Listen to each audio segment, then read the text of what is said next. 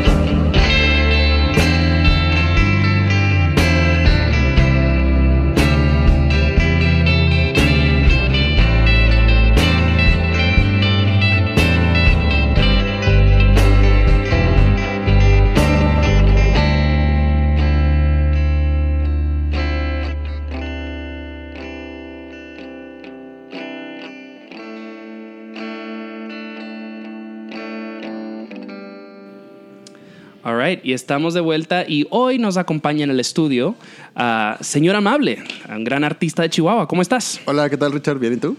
Ah, todo bien, todo bien. Eh, ¿Tu nombre es Señor Amable? ¿Debería decirte Señor Amable? Puedes decirme Andrés, pero yo siempre digo que nadie se acuerda de Andrés. Todo el mundo te dice Amable. Ajá, de amables sí se acuerdan. All right, yeah, es, es, es es fácil de recordar, o sea, Sí. este, pues Es el hook.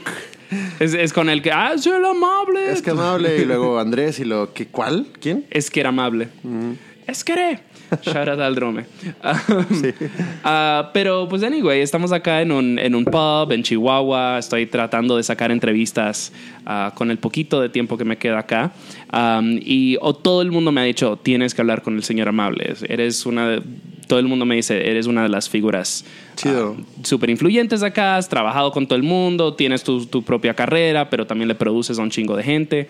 Entonces, háblanos un poquito acerca de, de ti, de tu proyecto de Señor Amable y poco a poquito vamos a ir deshebrando cosas. Bueno, pues, eh, Señor Amable, para los que no conocen, es eh, un proyecto como de música eh, variada que se graba desde un cuarto o desde... Nunca he ido a un estudio como súper grande, aunque pues obviamente me gustaría.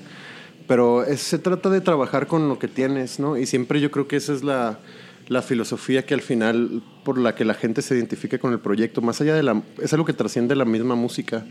Y mucha gente no conoce mi música, pero me conocen a mí y, y hay un clic, ¿no? Entonces a mí se me hace que, que es importante, como en el manifiesto, eh, eh, de dentro de la- del mundo de Señor Amable, trascender ese- esas, esas cosas, ¿no? Entonces, para mí eh, ha sido un viaje, ha sido un logro eh, ver cómo se desarrolla este proyecto y, qué, y qué, tantas, qué tantos alcances puede tener, ¿no? Porque, porque sí es raro decir, ah, o sea, como que soy un músico que ni siquiera depende de que escuchen sus canciones, ¿no? Eso es algo muy extraño. Claro. Porque pues, todos dirían, ah, ese es, el, es el, el que es el que hace tal cosa, es el que hace tal canción, es el que hace esto, lo otro.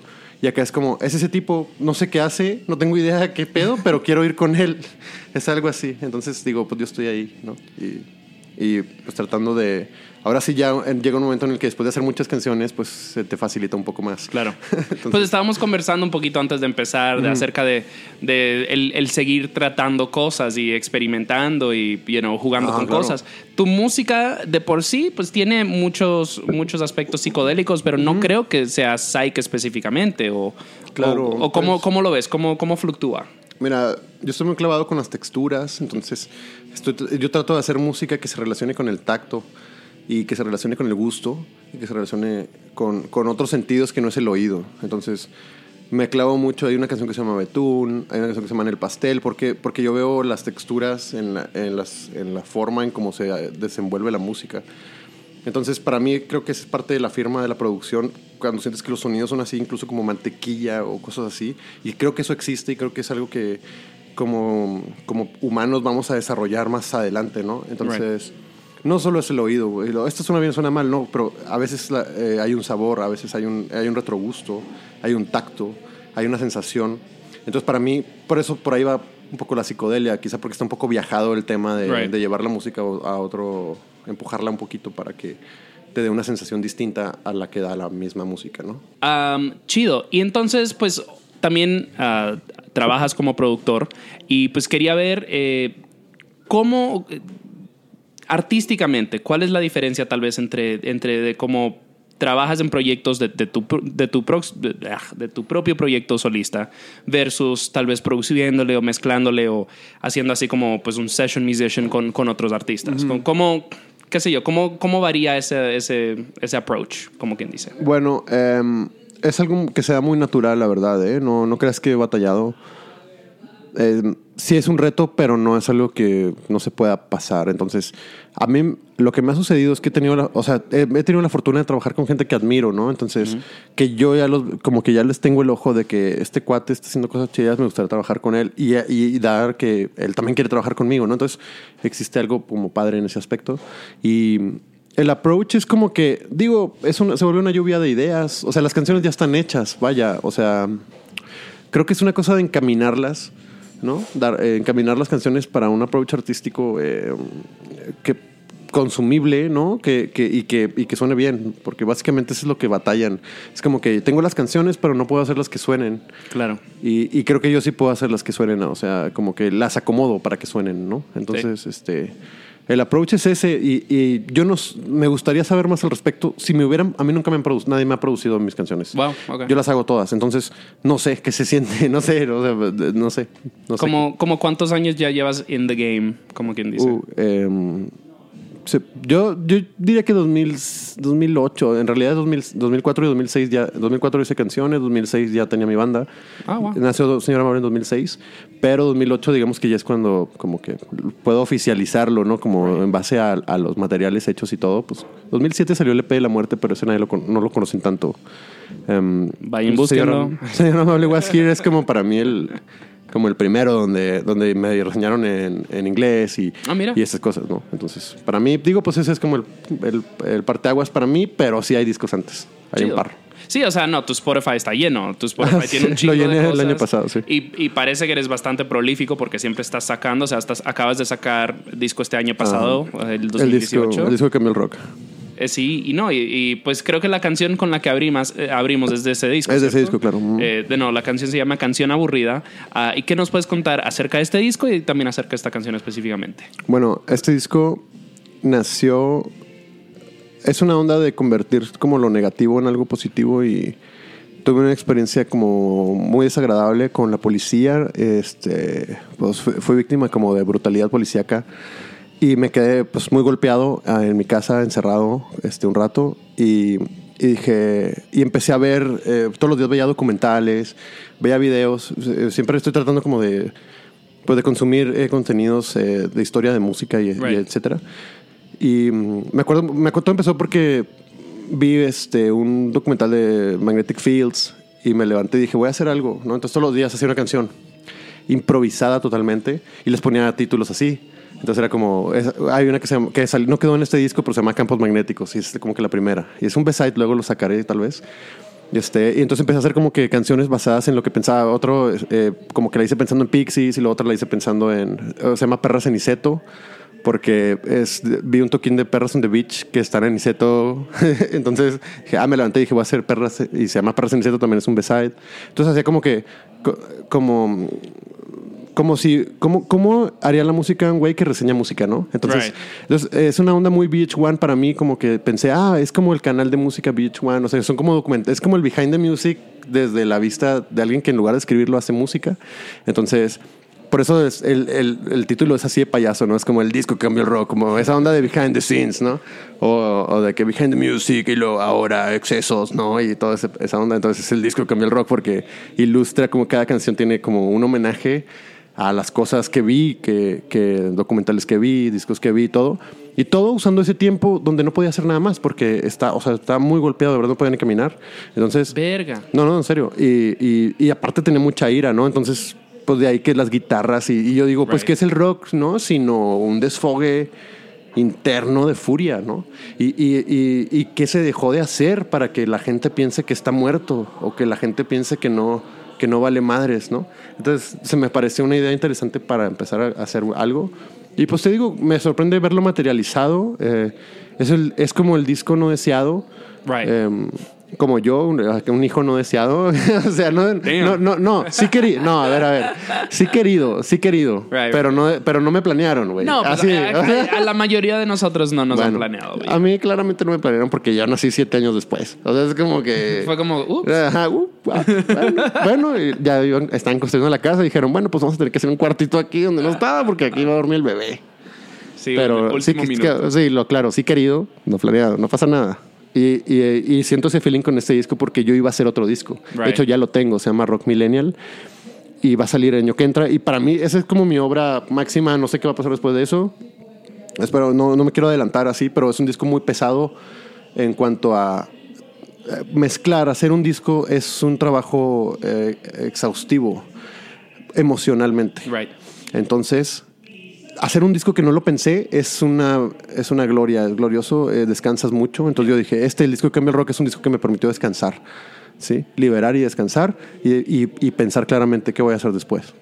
Es, es eh, qué gran sentimiento. O sea, siento que muchos artistas crean porque es como, pues tengo que hacer algo chingón y, y, y se da- y no se dan cuenta que pues ese sentimiento pues Claro. lo hace forzado, ¿sabes? Es- Exacto. es- el, el arte, cualquier tipo de arte debería fluir Sí. de una manera bien orgánica y está chido que pues así haya sido terapéutico, Sí, pero claro. también es, es honesto, ¿sabes? El contenido de por sí es honesto, entonces lo cual está súper interesante. De nuevo, ah, se llama El Disco que cambió el rock, es de Señor Amable, búsquenlo, salió el 2018, excelente disco. Ah, pero a continuación vamos a continuar con eh, eh, una canción ah, de, del acústico Maple, no sé por qué no me salen las palabras, estoy muy crudo, gracias señor Trigger. Ah, pero eh, sí, no, entonces vamos a continuar con una canción de acústico Maple, se llama Descansa. Um, y eh, tengo entendido que es parte de un EP que tú también has producido. Sí, sí, sí, este, grandes canciones de mi carnal Edgar Corner y este, pues no manches, yo estoy bien emocionado con ese disco, me parece un discazo y, y, a, y a veces noto, yo soy muy positivo siempre, lo, que- lo cual lo odio, o sea, ser demasiado optimista me parece estúpido, pero eh, con ellos lo soy porque, porque sé lo talentosos que son, entonces sí es como que les digo, güey, no, no, no tengas miedo, no, eh, no, no seas inseguro, porque se Right. te ve lo inseguro, si tú no confías en esto, nadie lo va a hacer. Y le digo, yo sí confío y ahí te va, ¿no? Entonces yo también como que doy ese voto de, de esa palmada en la espalda como de, eh, si no estuviera chido no lo haríamos, entonces Right. vamos, ¿no? De- nada más cree en ello. El productor es editor, es terapeuta. Es terapeuta. pues Sí. Todo eso. Sí. Ah, pues excelente. Pues vamos a escuchar la canción Descansa. Esto es de Acústico Maple y ya volvemos con más Señor Amable.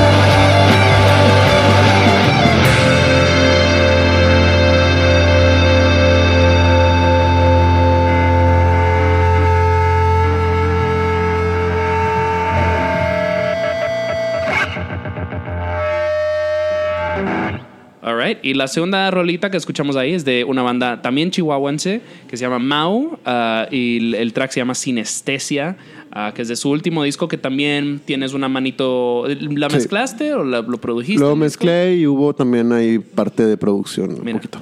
Entonces es como.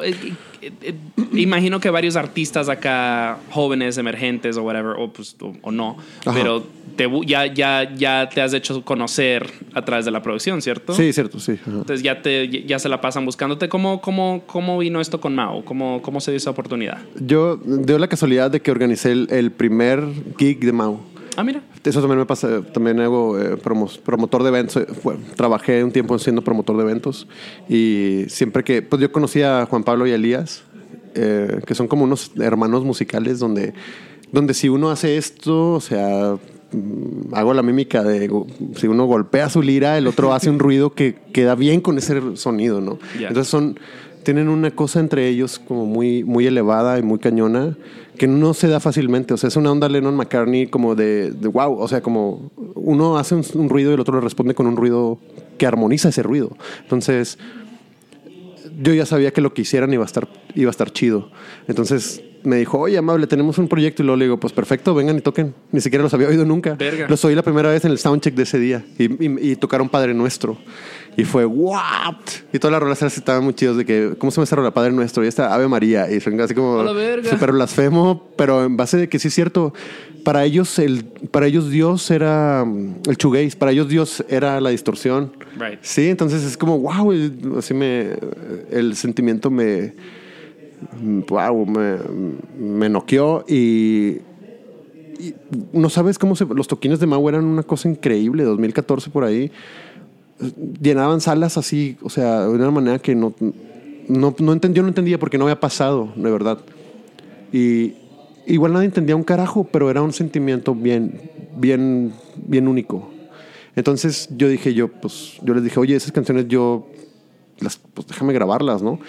To- tocó que las grabaron con alguien más, pero esta persona que las grabó, no, no les, a ellos no les gustaba cómo estaba quedando el disco. Y porque el, el, eh, según entiendo, este vato que los grabó, como que pues, tenía unos gustos más pop, eh, como Right. que no los entendía. Entonces mandaba las guitarras muy atrás, las voces muy enfrente, ta, ta, y yo pues decía, no, yo sí comprendo a Mau, ¿no? Yo, ent- yo entiendo lo que quieren hacer. Y les dije, True vamos a, vamos a conseguir, sí, les- yo siempre he dicho que era así el fan número uno. Y le- les dije, vamos a conseguir los WAPs y yo los mezclo eh, li- libre de costo. Le digo, yo quiero hacerlo. Ese disco estuvo a punto de no salir nunca, Wow. de quedarse guardado literalmente ahí en la- el disco duro de este cuate o incluso peor, ser borrado, no sé. Y yo pujé mucho por ese disco. Es el Mau LP, es el único que tienen, el otro es un EP anterior. Y Y salió este año pasado. Salió en ¿no? 2017, final. Ah, ya, sí. mira. Sí, salió junto con La Espuma de la Certeza, eh, que es mi disco anterior, y junto con El Rey Midi del Gil. Es una triada que hicimos. eh, tengo un colectivo llamado Futuro de Economía. Me están preguntando, ¿qué es exactamente eso? No sé. no sé. Justo era, un- mi, justo era mi pregunta. es un es un es una cosa que quiso ser tienda, que es promotora de eventos, Ok. que es una casa. Es una casa, o sea, si llega un material y no tiene casa, quizá lo adoptemos ahí. Sí le meto manita, ¿no? O sea, sí lo para que sea para que tenga como un sello eh, distintivo. Pero eh, es muchas cosas. Y yo todavía no entiendo qué es. Y eso me gusta, como que me reta a, a tratar de hacer cosas nuevas y moverle y entenderlo de diferentes maneras. Pero este futuro de la economía es como una idea, ¿no? Es- es- hablamos mucho del trueque, mucho de... O sea, tiene que ver, sí tiene que ver como que con esa ironía del- de, de los bienes y el dinero y la riqueza y, y todo eso.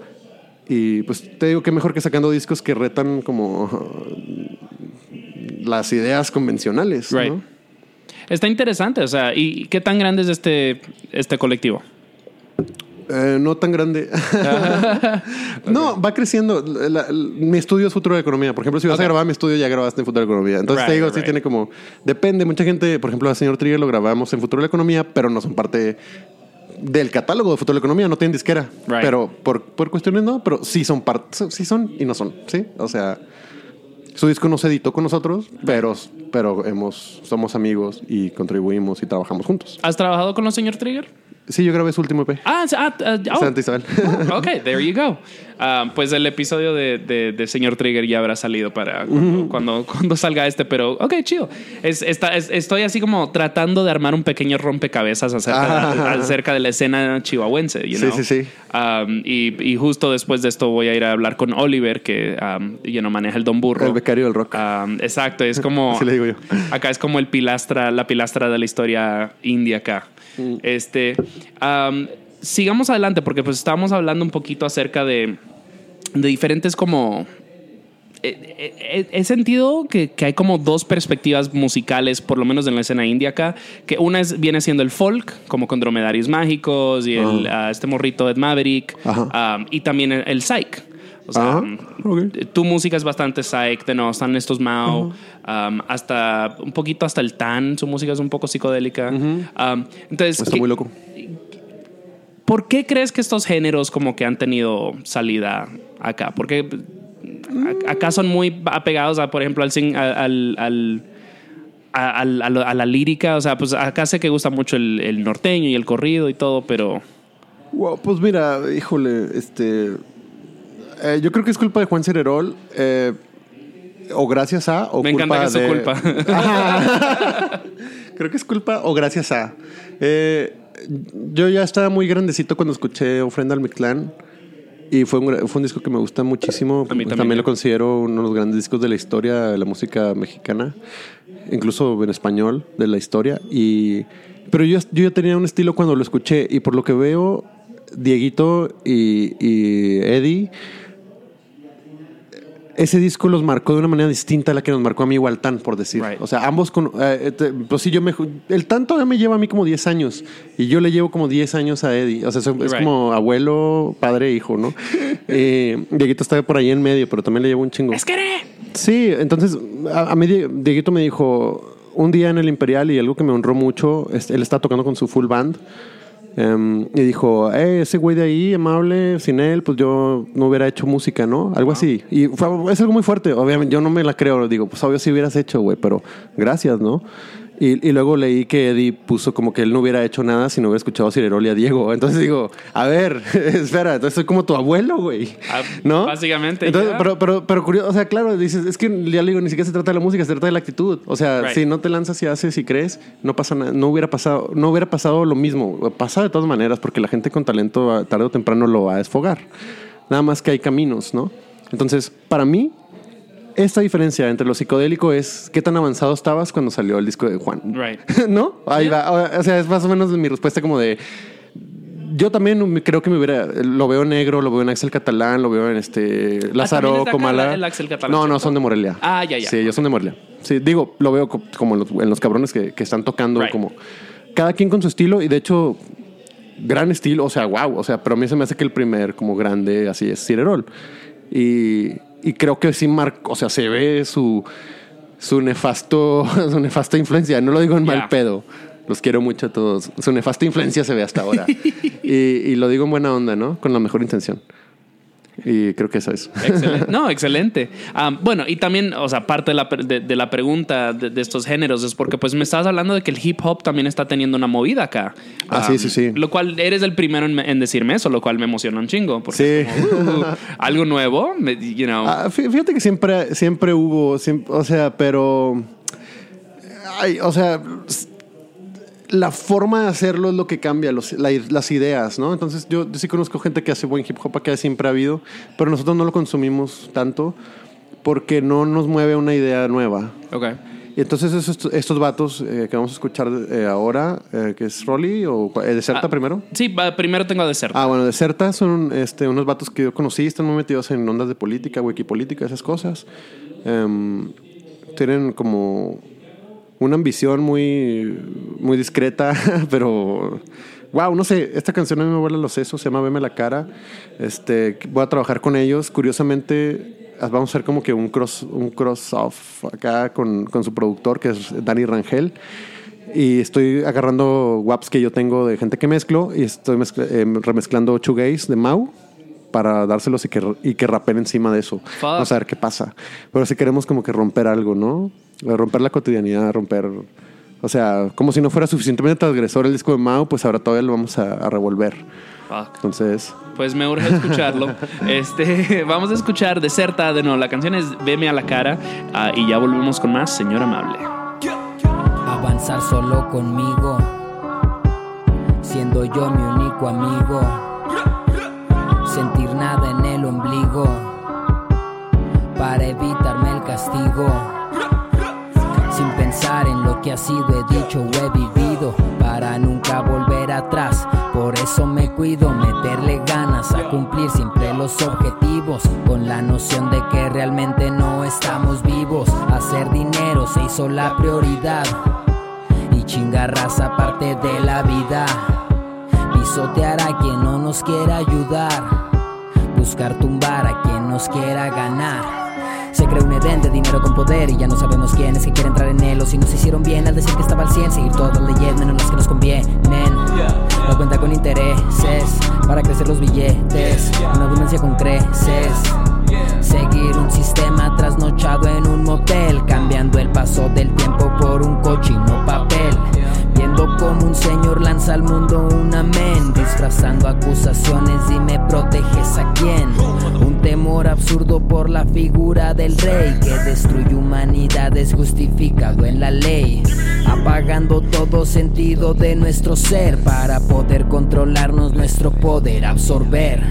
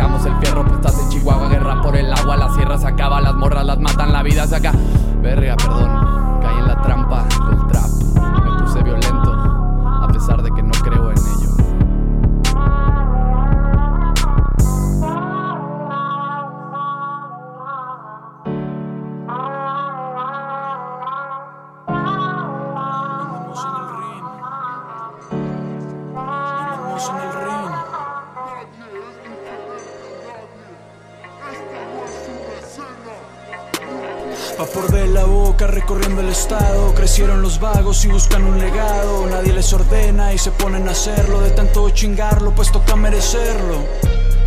Es mi versión evolucionada. La mierda que me estorba tengo separada. Pasé una vida ahí fuera y no me entero nada. Alteramos esto, limpia natural. Hay artistas grandes que vienen detrás. Tocamos despacio, si no abres hay fuego. Será un genocidio y eso desde luego. Energía y vibra, vida me comparten los que más la parten, los que no mintieron, los que dieron todo y sobrevivieron. Llegaron otros años y nuevas lesiones, hembras que se fueron, dejaron renglones. Yo por mi parte miro un camino largo, levanta el vaso rojo, el norte va a lograrlo.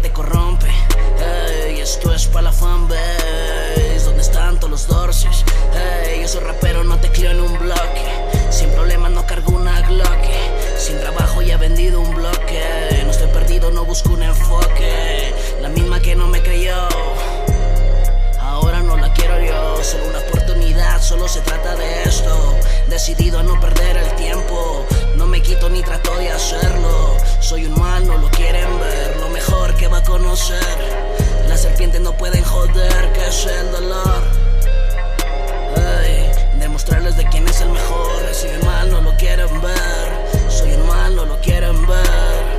Drive todo el norte, norte, drive todos los dorses, dorses, drive todo el norte, norte, drive todos los dorses, dorses, drive todo el norte, norte, drive todos los dorses, dorses, todo el norte, norte, drive todos los dorses, dorses.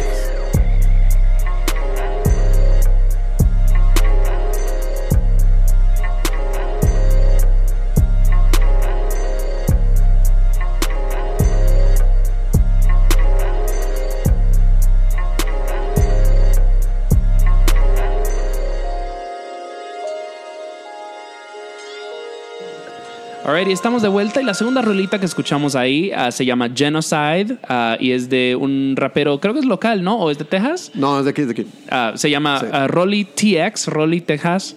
um, y es featuring Robles. Robles. Um, y pues eh, me estabas diciendo, o sea, me estabas diciendo que estás bien como hypeado con, con toda esta escena hip hop que hay acá. Llevo, ra- llevo rato clavado con la, sobre todo con la producción y los conocí debido a unas fiestas que se hacen en una terraza donde estuve ayer eh, que se hacen llamar Pesadilla. Ok.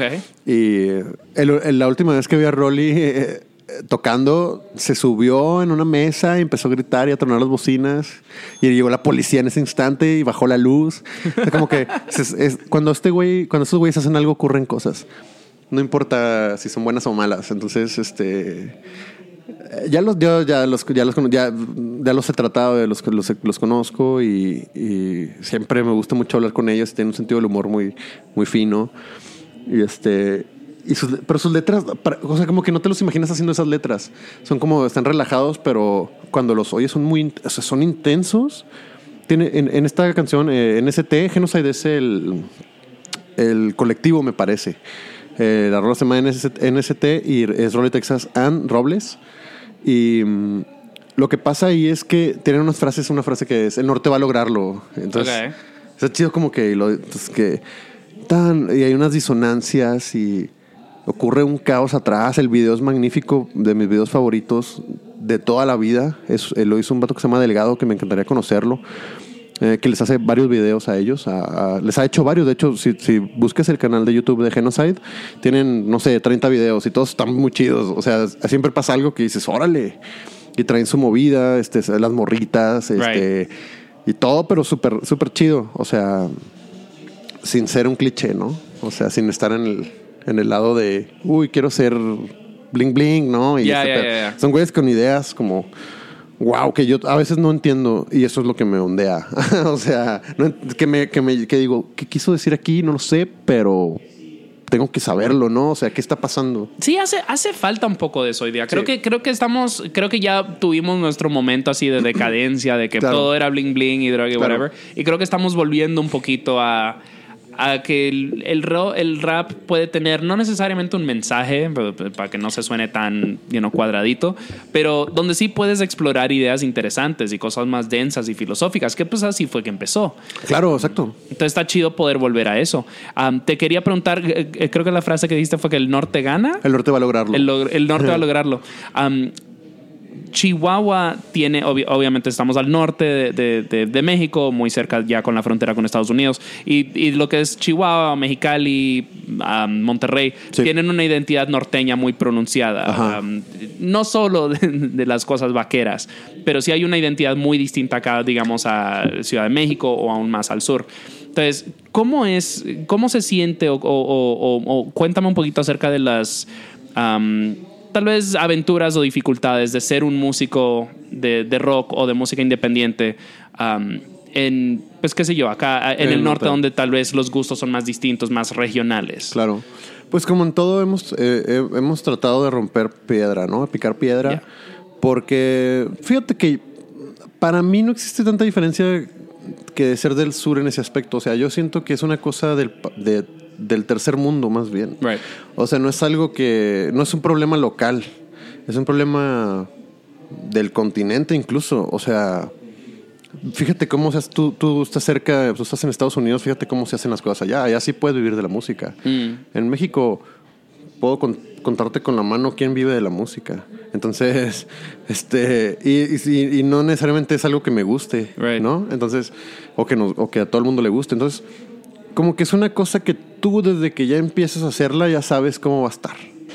O sea, ya créeme que soñar con la fama y, eh, y esas cosas, con la fama con respecto al dinero, pues, o sea, con la riqueza por la música, pues es un sueño que, que si empiezas a hacer música con ese sueño, pues estás, estás desubicado, ¿no? Entonces, para mí, digo, la piedra se empezó a picar, aquí es un lugar conservador. Este, se empezó a picar como se empezó a picar con temas de, de droga, de marihuana, por ejemplo. Se empezó a picar con temas de, de todo, ¿no? Entonces, como o- aquí hay una cosa como de doble moral muy pronunciada. Right. Gente que se hace la chida, pero en realidad te odia por, por, por envidia o, o- o tiene ideales como que tienen que ver con religión. Entonces, pues, híjole, para mí la clave es no prestarle atención a nada de eso y seguir con lo que haces. Y, y- y si tú eres sincero y, y, pues la verdad, si no le estás haciendo daño a nadie, yo creo que pues no tienen por qué eh, haber problema. Claro. Entonces, pero eso te digo, aplica, híjole, aplica para todo el país. A mí se me hace, o sea, en, ten- en ciertos puntos. ¿Has tenido tu momento norteño do- donde has tal vez querido escribir un, un corrido o algo así? He hecho, eh, híjole, hice un como un bolero, no sé si se le llama, pero he hecho cosas, pero te digo, tiene más que ver con la, con la región mexicana que con, Claro. que con realmente el norte. Pero no me molestaría. Me encanta, me encanta el sonido de, de los de las trompetas, o sea, de los de los metales, de las bandas de corridos y todo eso, de la tuba, ¿no? Y todo eso. Ah, he trabajado con unos güeyes que se llaman los vikingos del norte. Ah, ya, y me encantan Ah, esos güeyes. Son lo más ah, pues chido. ahorita ponemos algo. Eh, hay una que me gusta, que la, la última que salió es una de Drake, eh, la de eh, One Dance, One Dance. Ah, Ok, ah, y, y la coverearon, La ¿cierto? hicieron norteña y esa la grabé yo. Ok, ¿sabes qué? Hagamos una pequeña transición, pongamos eso porque pues eh, cotorreé con el señor Trigger eh, cu- cuando los entrevisté acerca de los vikingos, pero nunca pusimos una rola de ellos y Ah. entonces tenemos que poner una. Se llama Lu- Luna Grande. Luna Grande, ok, entonces esto es Luna Grande de los vikingos del norte, que es ah, un rework, como quien dice, un cover de One Dance de Drake y ya volvemos con más, señor amable.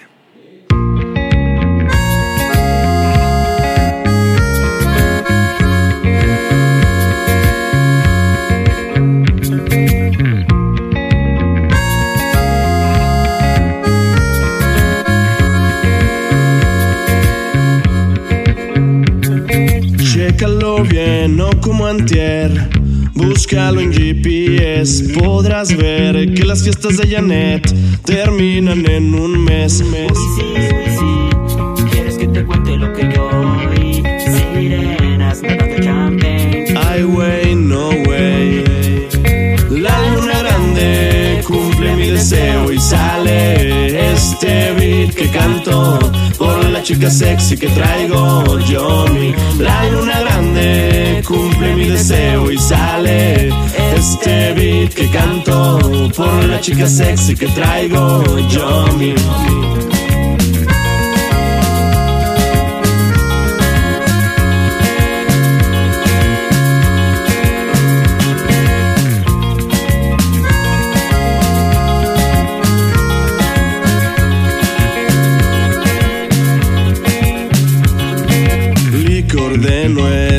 viaja por un beso francés. Voy a recitar en tu piel mil caricias en português. Menina gatinha, esse corpo vai ser pra mim. Que a noite tem pouco tempo pra neste concerto. La luna grande cumple mi deseo y sale este beat que canto por la chica sexy que traigo yo. Mi la luna grande deseo y sale este beat que canto por la chica sexy que traigo yo. Mi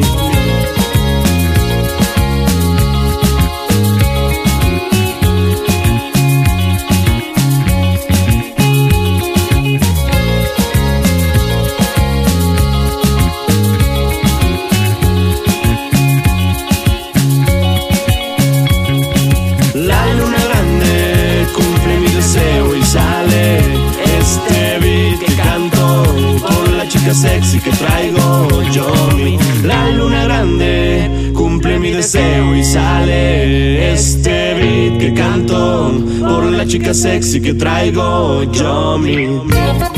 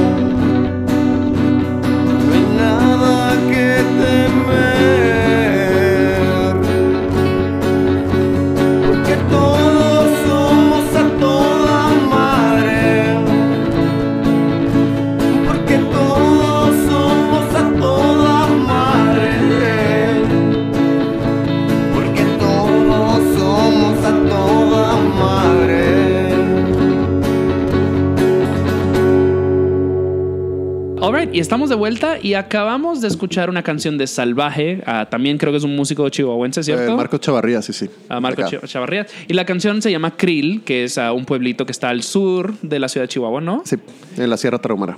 Um, y pues me estabas hablando un poquito de que él también hace como un folk, es también uno de los folqueros bien intensos de Sí, hace, región, él, se hace llamar como folk negro y es un pedo como muy que como que las raspan eh, las fronteras más oscuras de la mente, ¿no? Y está muy enfermón del cerebro, pero en el buen sentido. Y, y, pues es, es carnal, siempre nos la mantenemos peleándonos, pero la otra vez nos peleamos como hermanos. La otra vez, la otra vez dijo algo el vato que me honró mucho, que van como dos o tres pedas donde amanecemos tocando él y yo y nos turnamos una canción y una canción. Y él dice que eso es muy difícil de, de lograr. Y, y- y yo también pienso que es muy difícil de lograr y lo hemos logrado dos o tres veces. Entonces, es- eh, conocer a esta gente que te hace llegar a uno a límites que tú no conoces y hacer cosas que no harías, se me hace lo más interesante de, de pues de hacerlo, de hacer el rubro, de elegir el rubro de lo que te gusta, ¿no? Excelente. Um, y bueno, pues eh, cuyo hemos ido hablando, o sea, algo que pues que me, me voy enterando es que pues haces mucho, muchos playlists. Ah, sí. Um, porque y y hasta como, como hemos ido armando este playlist ha sido como que qué va chido con esto, qué va chido. Sí, sí, no, sí. no- no ha sido nada random, lo cual perfecto. Claro. Um, háblame un poquito acerca de, de- de esta chamba que haces de, de playlisteando para la gente y tal vez donde nuestros escuchas pueden, pueden seguir algunas. Ah, pues eso playlists. estaría bueno. Em, eso es algo que empezó por un trabajo que yo tenía en un bar donde yo era como, en ca- ¿a ¿qué, es tu trabajo? Y luego, pues soy como el que hace el booking de quién toca, Right. pongo el, pero también pongo el sonido y también eh, hago la ambientación y hago el- evento de Facebook y hago las invitaciones y pongo la música entre los entre la gente, ¿no? Entonces es algo que se me, fue, se, me, se me fue dando mucho porque yo veía más o menos quién iba a llegar, yo sabía quién iba a llegar y sabía más o menos qué escuchaba la persona que iba a llegar. Entonces dije, ¿qué le sorprendería a esta persona? ¿Qué le gustaría escuchar a esta persona? Right. Que, que para mí, que, que se impresione y regrese, ¿no?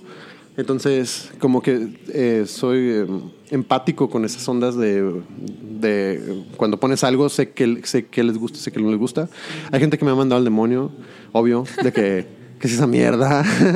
¿Qué, está, ¿Qué puso esa mierda? Y siempre fui yo, ¿no? Es así como, perdón. Pero, O sea, yo me pero al rato risa. te va a gustar, güey. Ajá, es así como que sí, sí, pero cuando la pongan en la radio y, y te emociones, acuérdate que lo viste aquí primero, ¿no? Entonces, esta pirata como que la gente necesita... eh, para que algo les guste, en muchos casos necesitan cierta val- validación, ¿no? Como que, ay, es que este güey ya dijo que estaba chido, por lo tanto, ya está validado por la opinión de este experto, entonces ahora sí me puede gustar. No se arriesgan a que voy y me va a gustar porque me va a gustar porque, porque me gusta. Pues es, es algo que ya no, como que, como que se ha ido perdiendo, porque estamos en la, la- la top 40 tipo de Ajá, cultura. claro. Entonces la gente ya no aprecia lo que los DJs hacen. O sea, un, un DJ así ya en, su- en sus términos clásicos. O sea, ibas porque te estaban dando una experiencia, te estaban llevando en un viaje. Era como te están dando un mood por dos, tres horas donde vas a ir a bailar o a cantar Claro. o a tomar o lo que sea. Pero hoy día es como, pues... pon- ponme todos los, los hits de Spotify o los hits de la radio y es como eso es lo que quiero escuchar. Esa es la como- pereza total. Right. Ten- tengo un amigo que es como. es mi radar de lo que no debería oír. Yeah. Pero por culpa de él o gracias a él, escucho muchas cosas que. Oye, ¿ya escuchaste tal basura? Tal no, basura, güey. No quiero hablar así. No, ¿Ya escuchaste Movimiento Naranja? Y luego, pues sí, lamentablemente ya le escuché porque este cabrón me la se encargó de que yo la escuchara, güey. Y, y creo que es necesario, más no hay que abusar de ello, ¿no? Entonces, es- ese vato es como. Es lo que describo como el el güey que no le importa la música, solo le importa las morritas. Y quiere ponerle rolas a las morritas Yeah. para que las morritas cotorren. Es, es todo. El vato Y hay veces que ese, ese mood está chido. tiene sus está intenciones chido, claras, pero, claro, yeah. no es un poser. El vato dice, esta música me dan, es la que consumen estas morritas, yo se las pongo, todos felices. Y van a ir a pasarla Y chido. yo no lo critico, digo, va, pues es genuino, al menos no estás fingiendo. Pero sí se ha perdido el arte, creo. O sea, y creo que no es nuestra responsabilidad como profesionales de, de- de- de- esta industria. Es, es, es un poco de curaduría, ¿sabes? Es como, como en los Claro, festivales. claro que los curaduría. festivales que buquean las mismas cinco bandas de rock todos los Sí. años. Es como que, ¿qué pedo? Está chido que eso es lo que va a vender boletos, pero tal vez solo buqueen dos y denle chance a Uno vende, bandas. uno vende boletos y los otros cuatro vienen en el paquete. Ya, y es como, güey, o sea, en- entiendo una o dos porque tienes que vender pero Claro. darle, darle oportunidad que va a venir gente para, pues qué sé yo, para ir fomentando y, y qué sé yo, y, y, eh, escena local o lo que quieras. Sí. O sea, ofréceme algo nuevo. Yo soy de esas personas que quiero saber qué, qué viene a continuación, you know? So, Claro. es, es algo que me tomo muy en serio. Am, cambiando eh, de dirección momentáneamente, ah, eres ah, de los pocos invitados que he tenido, no creo que, no creo que haya tenido otro invitado que, que, que tenga un café ah, con su nombre. Ah, Ah, una bebida, sí. Um, y pues sí, o sea, acá me le he pasado trabajando bastante en Caldi, Claro. que es, es- Ah. es una, es una, ah, una cadena de cafés, Sí, creo que es de, es es de de tu hermano. hermano, sí. Um, pero en el Caldi hay un café que se llama Sí. Amable. Ajá. Um, háblame un poquito de eso. Bueno, a, a mí, con- eh, mi, mi hermano es como mi gurú. eh, me lleva ocho años y con él descubrí la música, ¿no? Yo, bueno, con mi, con mi madre y con él. Entonces, él, eh, con mi madre, eh, primero por los discos de vinilo que escuchaba ella de los Beatles y así. Y con mi hermano porque, pues, a él le tocó, pues, imagínate, todo el Generación X, todos los 90, ¿no? Yeah. Así. Me acuerdo del Melancholy and Infinite Sadness, así cuando salió por, pues, por su culpa, ¿no? Gracias a él, obviamente, volvemos a ese tema. Y, este, y, de, y de ir a robárselo y oírlo, ¿no? O robarle discos de Blur, eh, todo eso. Entonces, este, con él, para el año 2007 más o menos, íbamos a iniciar una disquera que se llama Lua Records. Entonces, él ya, para ese entonces ya tenía el café, ya- el café abrió en 2002. Em, y wow, lleva un chingo. un chorro, sí, sí, sí, de- 16 años cumplió. Wow. Y este, em, Y gran café, by the way. Si están en Chihuahua, de verdad, he disfrutado mucho trabajar en, en Caldi esta Qué semana. nice. Bueno, eh, total, como para darle, para ir como configurando nuestra, nuestra onda, tenemos unos discos de Blue Chet, eh, José Arturo Hinojo es un artista muy, muy cabrón. eh, el, EP de la muerte, que, es, que es mi, como, pues se puede decir que es mi segundo EP. em, y otros más que teníamos en la mira para sacar.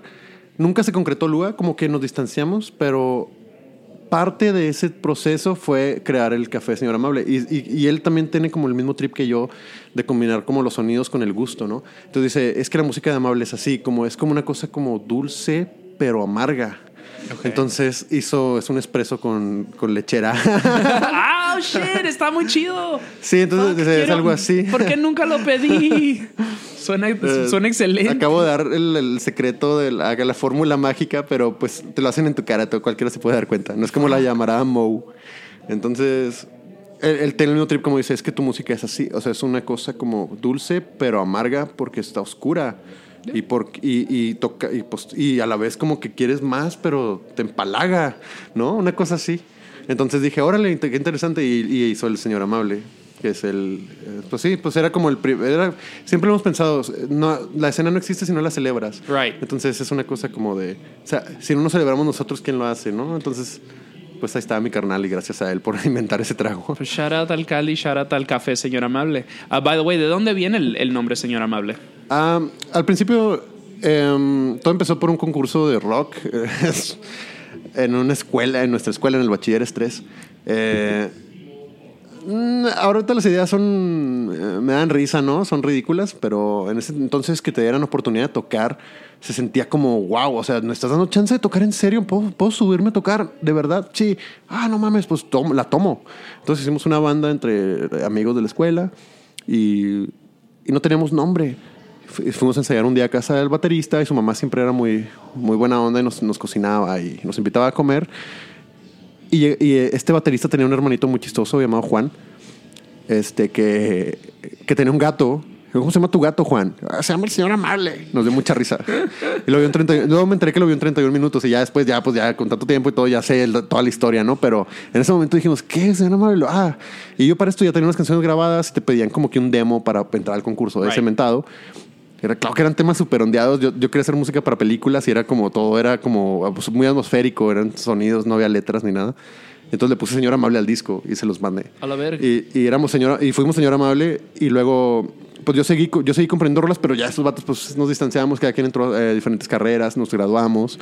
El, el, el bajista salió al día siguiente, o sea, y luego entró un tecladista, y luego, ah, ra, ra, y, y, pues ahí cosas de bandas, se pelearon en todos entre ellos, el, el, el tecladista corrió al baterista, el, el guitarrista formó una banda de covers por, para ganar dinero según ellos, Right.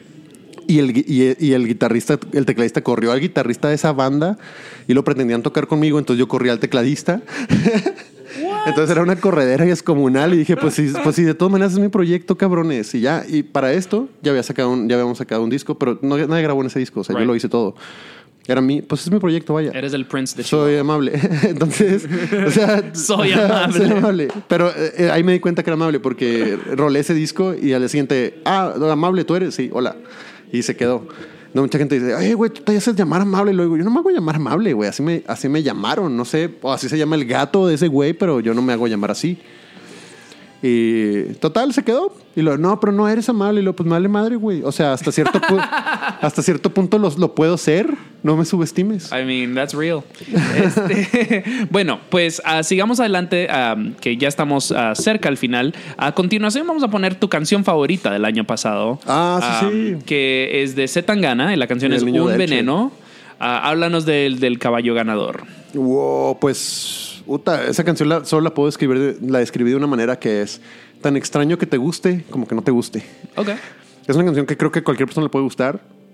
Y, y, ese- y a la vez cuando lo analizas, yo no sé por qué me gusta, pero no te creas, Niño de Elche sacó un discazo, eh, puta, no me acuerdo el nombre, pero es un así, un disco que repasa ondas de, del flamenco. Yeah. Y, y es como, muchos lo describen como flamenco, como crowd, crowd rock, flamenco, no sé, como un kid del flamenco, Ok. ¿no? Una cosa así. Entonces, es un discazo en el cual me gustaría sumergirme más. No, me gustaría oírlo en, en vinil y así. pues, me, me distraigo si lo escucho en otro lado. Y vi, varias de las personas que admiro mucho sus gustos musicales lo mencionaron como de sus favoritos. Mientras que por el otro lado, Z Tangana es como un Sid Vicious del, del trap, creo, ¿no? Bueno, así viéndole la cara. Ok, ok. Viéndole la cara lo deduje. No lo sé. No me gusta tanto. De verdad. eh, no, soy una- no soy cerrado. Escucho todo. Trato de escuchar todo. Right. Em, escuché el de Bad Bunny. Intenté escuchar el de Bad Bunny. Oh, Llegué damn. como a la canción 5 o 6. ¿Y qué tal? You No couldn't do sé, it? ¿No, te, no- te, no te latió? A no lo he escuchado. ah, así me gustaría que... me gustara más. Creo que no sé qué está, no sé qué pedo. Me, esforcé, me esfuerzo. El de Balvin lo escuché cuando salió y me, ese sí me gustó. No sé, o sea, no. A lo que voy es que si te quieres llevar una grata sorpresa, Z Tangana, Niño del Che es como un combo sublime. O sea, esa canción yo creo que pasa a los anales así de, de lo clásico inmediatamente. Oh shit. Pues vamos a escuchar eso. De nuevo, la canción es Un Veneno. Esto es Z Tangana y Niño Delche. Y pues ya, ya volvemos con más Señor Amable.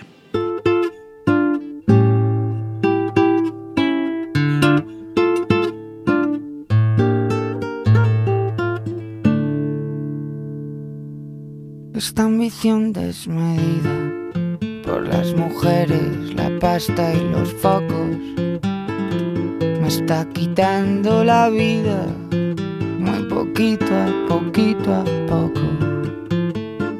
Me pregunta la prensa, Puchito, ¿cuál es la maña? Sin cantar ni afinar. Pa' que me escuche tu España. Ey, es un veneno que llevo dentro, en la sangre metido, va a hacer que me mate sin que me hayas siquiera querido. Lo hice por eso, es. Lo hice por ti, ¿Cómo no? lo hice por Lo ti, hice por ti, mami. lo hice por ti, Vamos, vamos, lo hice por ti, pa' que me mires, lo hice por ti, pa' que me quieras. lo hice por ti. Yo he nacido bohemio, tu amor me ha cambiado. Y ahora quiero triunfar y ganar y salir en la tele y la radio. Ey, es un veneno cruel y violento que estáis alimentando. Que va a hacer que me mate mientras todos seguís ahí mirando. Lo hice por ti, ¿Cómo no? lo hice por ti, Eso, lo hice por ti, por ti más, por ti. lo hice por ti, Pa' que me mires. lo hice por ti, lo hice por ti, lo hice por ti. Aún recuerdo al chaval hambriento que no invitabais al baile. Antes cuando era inocente, antes. Pero antes yo no era nadie. Y ahora todo el día metido en farra. Trepando pa'lante, intentando olvidarte, toreando recuerdos que arden. Es un veneno que llevo dentro, en la sangre metido, que va a hacer que me mate sin que me hayas siquiera querido. Es un veneno que llevo dentro, en la sangre metido, hacer que me mate sin que me hayas siquiera querido. Opina más. Pa' que me quiera. Lo hice por ti, bebé. Opina más.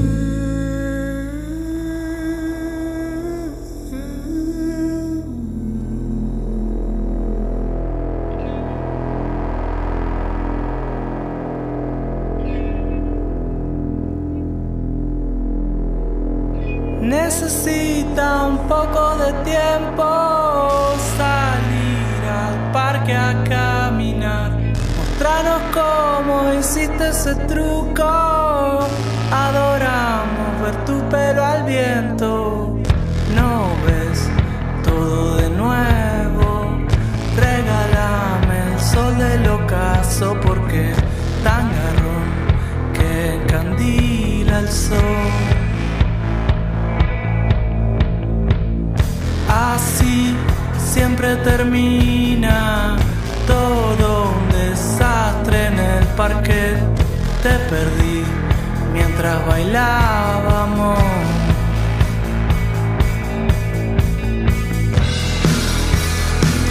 Entro al gimnasio de la UNLP, donde había baile cruzó la cancha de básquet persiguiéndote. Mete un triple y mata tres. De los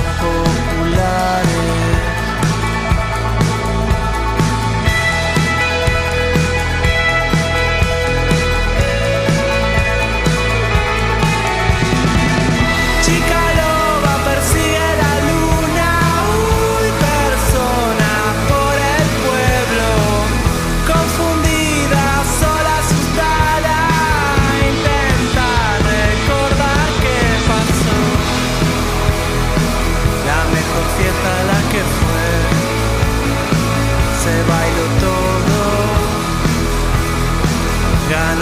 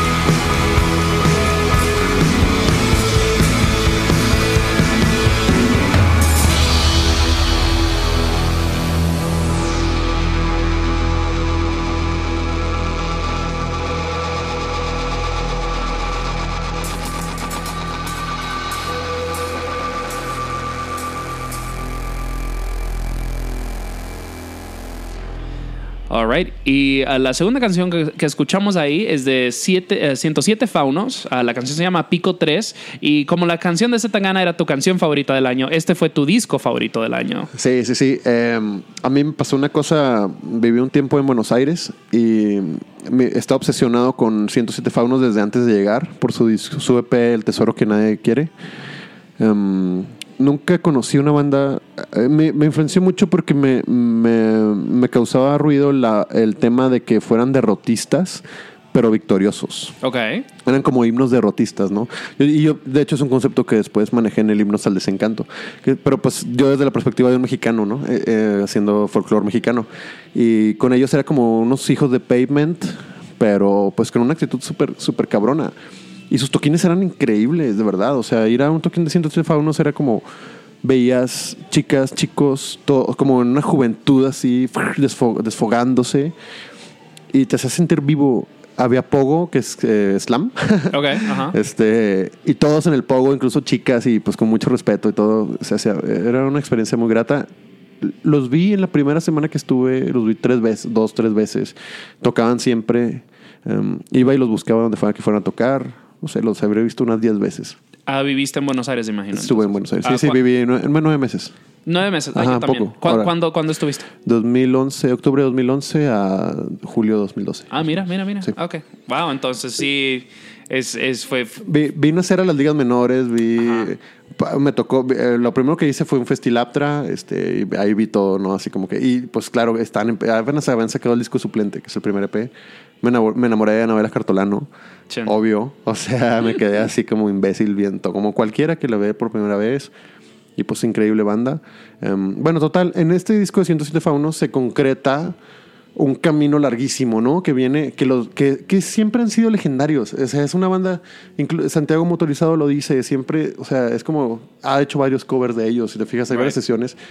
No, no han corrido con la misma suerte que él, que él mató, ¿verdad? Pero tienen un- una cosa que es, o sea, es una cosa oscura, pero a la vez festiva, como, como te cuento. Y es un disco grande, grande, grande. Mi disco favorito de- del año 2018 no me canso de decirlo. Y, y- y para una banda con la que tienes expectativas que te pase eso, es que la superaron todas y cada una. En el disco, el disco tiene cameos con las ligas menores, con Santiago Motorizado. Incluso se salió uno de los, de los compositores principales de la banda y aún así preva- prevalec- prevalecen. Y es así como que, wow, o sea, para, para mí es este, alucinante.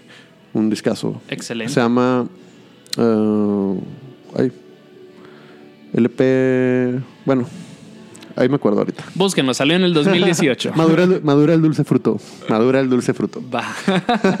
Bonito nombre. Este, te quería preguntar porque pues, de no, hemos hablado de, de, de Psyche y hemos hablado de rap y ahorita más cosas, de- la de Satangana que es como Ah, influenciada sí. por flamenco. Flamenco Habías trap. hablado mucho de que, de que, de que te, te interesan mucho estas investigaciones musicales, o sea, eres muy clavado así como en en entender la raíz de dónde viene algo y todo este pedo. Ajá. ¿De dónde crees que venga todo eso? Más que curiosidad, y, pero ¿qué, ¿qué estás haciendo con eso? Eh, en particular la de Zetangana eh, pare- parece como, no una milonga, pero pues sí es una cosa... Milonga sería como más... eh, Más guay, argentino, ¿no? ajá. Yeah. Eh, pero una cosa así, una bohemia, ¿no? Algo que pasa en México también. Y me gusta el feeling de- del cotorreo, como, como de tú tienes algo que decir que habla de. La, la, la, la canción empieza con la frase: Esta ambición desmedida por las mujeres, la pasta y los focos. Right. Es como el, te- es el tema más hip hop del mundo, ¿no? Con morras, este, droga y dinero. Right. Entonces, y todo armonizado por una guitarrita súper bonita, ¿no? Y que parece como hasta cierto punto trova, trova, no sé cómo. Y que pasa por, no, no solo es flamenco, pasa, de hecho, ni siquiera es- no sé si sea flamenco, pasa como por varios stages esa canción. Entonces, bueno, eh, me clavé con eso, pero te digo, pues pasa con el cine, pasa con la literatura, ¿no? O cualquier arte. Si te entona el arte, pues vas a investigar. Ya. ¿no? O sea, eh, si te clavas con un con cierto escritor, con cierto pintor, pues te, te complace conocer su vida, ¿no? Dónde nació, qué, qué le interesaba, qué le gusta, Right. ¿no? Es, es- crea contexto. Y, Que te crea el contexto que pues la, la misma curiosidad es la que te lleva a... A mí, pues sí, digamos que soy muy curioso. Entonces voy a la gente que conozco, que quiero llegar al fondo de, de como de entender por qué hacen lo que hacen, qué los, qué los ha orillado a- o qué los ha motivado a hacerlo, ¿no? Bueno, entonces ya vamos llegando al final del show. Ah, antes de despedirnos, ah, por favor, ¿le puedes contar a nuestros escuchas dónde pueden encontrar tu música? No sé si tienes algún show o gira o cositas que vienen planeadas que quieras anunciar. Ok. Aprovecha, joven. Vale. Pueden escuchar mi música en Spotify, aunque suena mejor en Bandcamp. Um, Mr. Kind, mrkind.bandcamp.com. Kind. Intento de internacionalizarme. Tengo que aprovecharlo. Este, y Señor Amable en Spotify. Em, quiero armar una gira. He estado conociendo músicos muy interesantes. Eh, quiero tocar el disco nuevo. Quiero eh, el disco nuevo y el que viene, que es el Rock Millennial. Que ya se está por hacer como un disco de. como Los discos que me gustan a mí tienen siempre como mil canciones y creo, quiero que sea un disco así. Creo que es como un homenaje a todo lo que me gusta. Y, y una crítica también como un poco ácida a, a la, a la visión de la gente que piensa que va a triunfar en el rock. este y quiero hacer una gira con eso. Y, y los alcances, pues la verdad es que las barreras en, en mi mente hace rato se cayeron. Yeah. Estoy a la, a la expectativa de lo que pase, pero también sigo trabajando, ¿no? Entonces, ese pedo no llega solo. Por eso lo que dices de que prolífico y así, pues sí es verdad. Para mí un ejemplo es como Woody Allen, de que nunca ha pensado en los premios, solo hace una película al año. Right. Y eventualmente las probabilidades dictan que tiene, tiene que pasar algo, algo bueno. de que algo chido salga. Sí, pues y me alegro. Y de no, es, es, es increíble que pues que puedas sacar cosas así tan tan rápido, tan frecuentemente. Es como que fuck, no hay muchos artistas que son muy clavados en su coto, es como Sí. Vamos a sacar un disco por década y that's it, you know. Um, De avalanches. Shit. Ah, bueno, pues nosotros somos Songmess ah, y nos pueden encontrar en todas partes. Este, estamos, eh, pueden escuchar el show en todas plataformas digitales, incluyendo ah, SoundCloud, Apple Podcast, Stitcher, Google Play. Nos pueden encontrar en todas las redes sociales, Instagram, Facebook, Twitter. Um, nos pueden mandar un mensaje directamente a songmessmusic.gmail.com, por favor, constructivo, pero pueden también hacer requests, mándenos su música. O sea, um, ya ha pasado y ya hemos puesto acá, de no, entablen diálogo, nos encanta conversar con ustedes. Y les quiero recordar que si quieren apoyar a Songmess, ah, sea pues, simbólicamente o de manera monetaria, ah, pueden ir a nuestra tiendita a songmess.threadless.com. Ahí tenemos chamarritas y ah, pues, playeras y vasos y whatever. ah, todo con nuestro logo porque queremos ah, hacer sellouts como pues eh, Led Zeppelin. Um, no sé ni por qué dije eso. Um, anyway, um, y obviamente, pues por favor, denos ah, ratings a cinco estrellas, por favor, donde, donde quiera que estén pues, escuchando y comentando, nos ayuda un montón y nos ayuda pues a, a- a darle, a llegarle a nuevos públicos. Um, antes de poner la última rolita, habías mencionado que tú también tienes un podcast, ¿no? O, Ah, o- sí, sí. o tuviste, no sé si todavía es Sí, no, pero es una, es una cosa que está flotando por ahí y voy a hacer más episodios. Se llama El Blues de la Plataforma. Um, Yo ¿y acerca estaría, qué? estaría medio meta si tú vas a mi podcast. Shit. Pero no hay tiempo, ¿verdad? Ah, pues ahorita no, pero cuando, cuando estés de gira, lo más seguro pasas por CDMX y le, le Vale, ya estás. Este, perdón. Pero. Mixcloud. Ya, pero, pero ¿a- acerca de qué se trata el Ah, podcast. bueno, se trata de rescatar música. Haz de cuenta que yo decía, por ejemplo, pasó con Group Shark. Ves que Group Shark desapareció, ¿no? Entonces, yo decía, er- algo así, yo lo veía venir. ¿Te acuerdas el tiempo cuando decían que también San Claudio iba a morir y esas cosas? Bueno, yo decía, Hace un año. ¿dónde está la. Claro, hace, hace unos meses. Este, em, era cómo rescatar este. Yo te- tengo mucha música de muchos músicos norteños, de aquí, de no sé dónde, que dejaron sus bandas, se casaron y tuvieron trabajos, ¿no? Yo dije, ¿quién va a hablar de esto, no? Entonces, también mi papel va un poquito por como rescatar cosas. Entonces, yo decía, el blues de la plataforma era como, cuando una plataforma muere, el blues, eh, lo que queda es esto, ¿no? Entonces, escogía temas de SoundCloud, temas de, que, de cosas medio under acá, de, de cada plataforma para hacer un show. El de YouTube quedó pendiente, el de Spotify está pendiente, porque hay cosas que solo se encuentran en una plataforma, si te Right. fijas.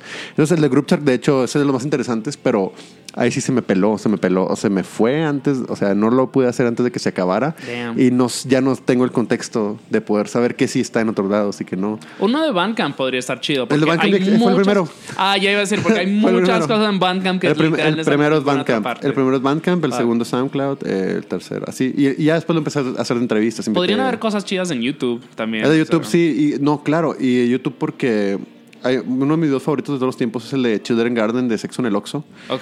Eh, lo- ahorita lo pongo. Eh, em, eso, no, eso no puede existir en otro lado. No existe, de hecho. Porque sin el video no tiene sentido. Right. Y de hecho la banda ya no existe. O sea, es una cosa que es como...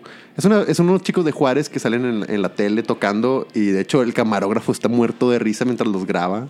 Y son punks y son así como... Hacen un ruidajo y, y las letras son súper ridículas. Eh, Eso sí puede ocurrir. Y, y si un día deja- eso deja de existir en YouTube, mm, al me voy al demonio. O sea, tiene que quedar algo más. Entonces por eso te digo, es el blues de la plataforma. Es algo así.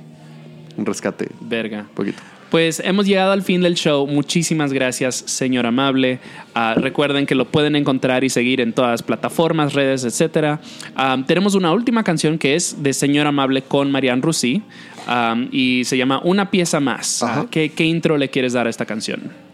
Eh, es, es mi acercamiento más cabrón al mainstream. Ok. Lo cual está raro. Le, le comentaba que les comentaba que salía en Telehit y la ponían en el metro, hicieron un especial en el, este Canal 11. Un chorro de cosas pasaron con esa canción y, y es como un sueño que pudo ser, pero no fue, pero sí es. ¿Sí? Es un camino que decides no tomar, pero hay otros. Right. Entonces, mm, para mí, pues es como mi.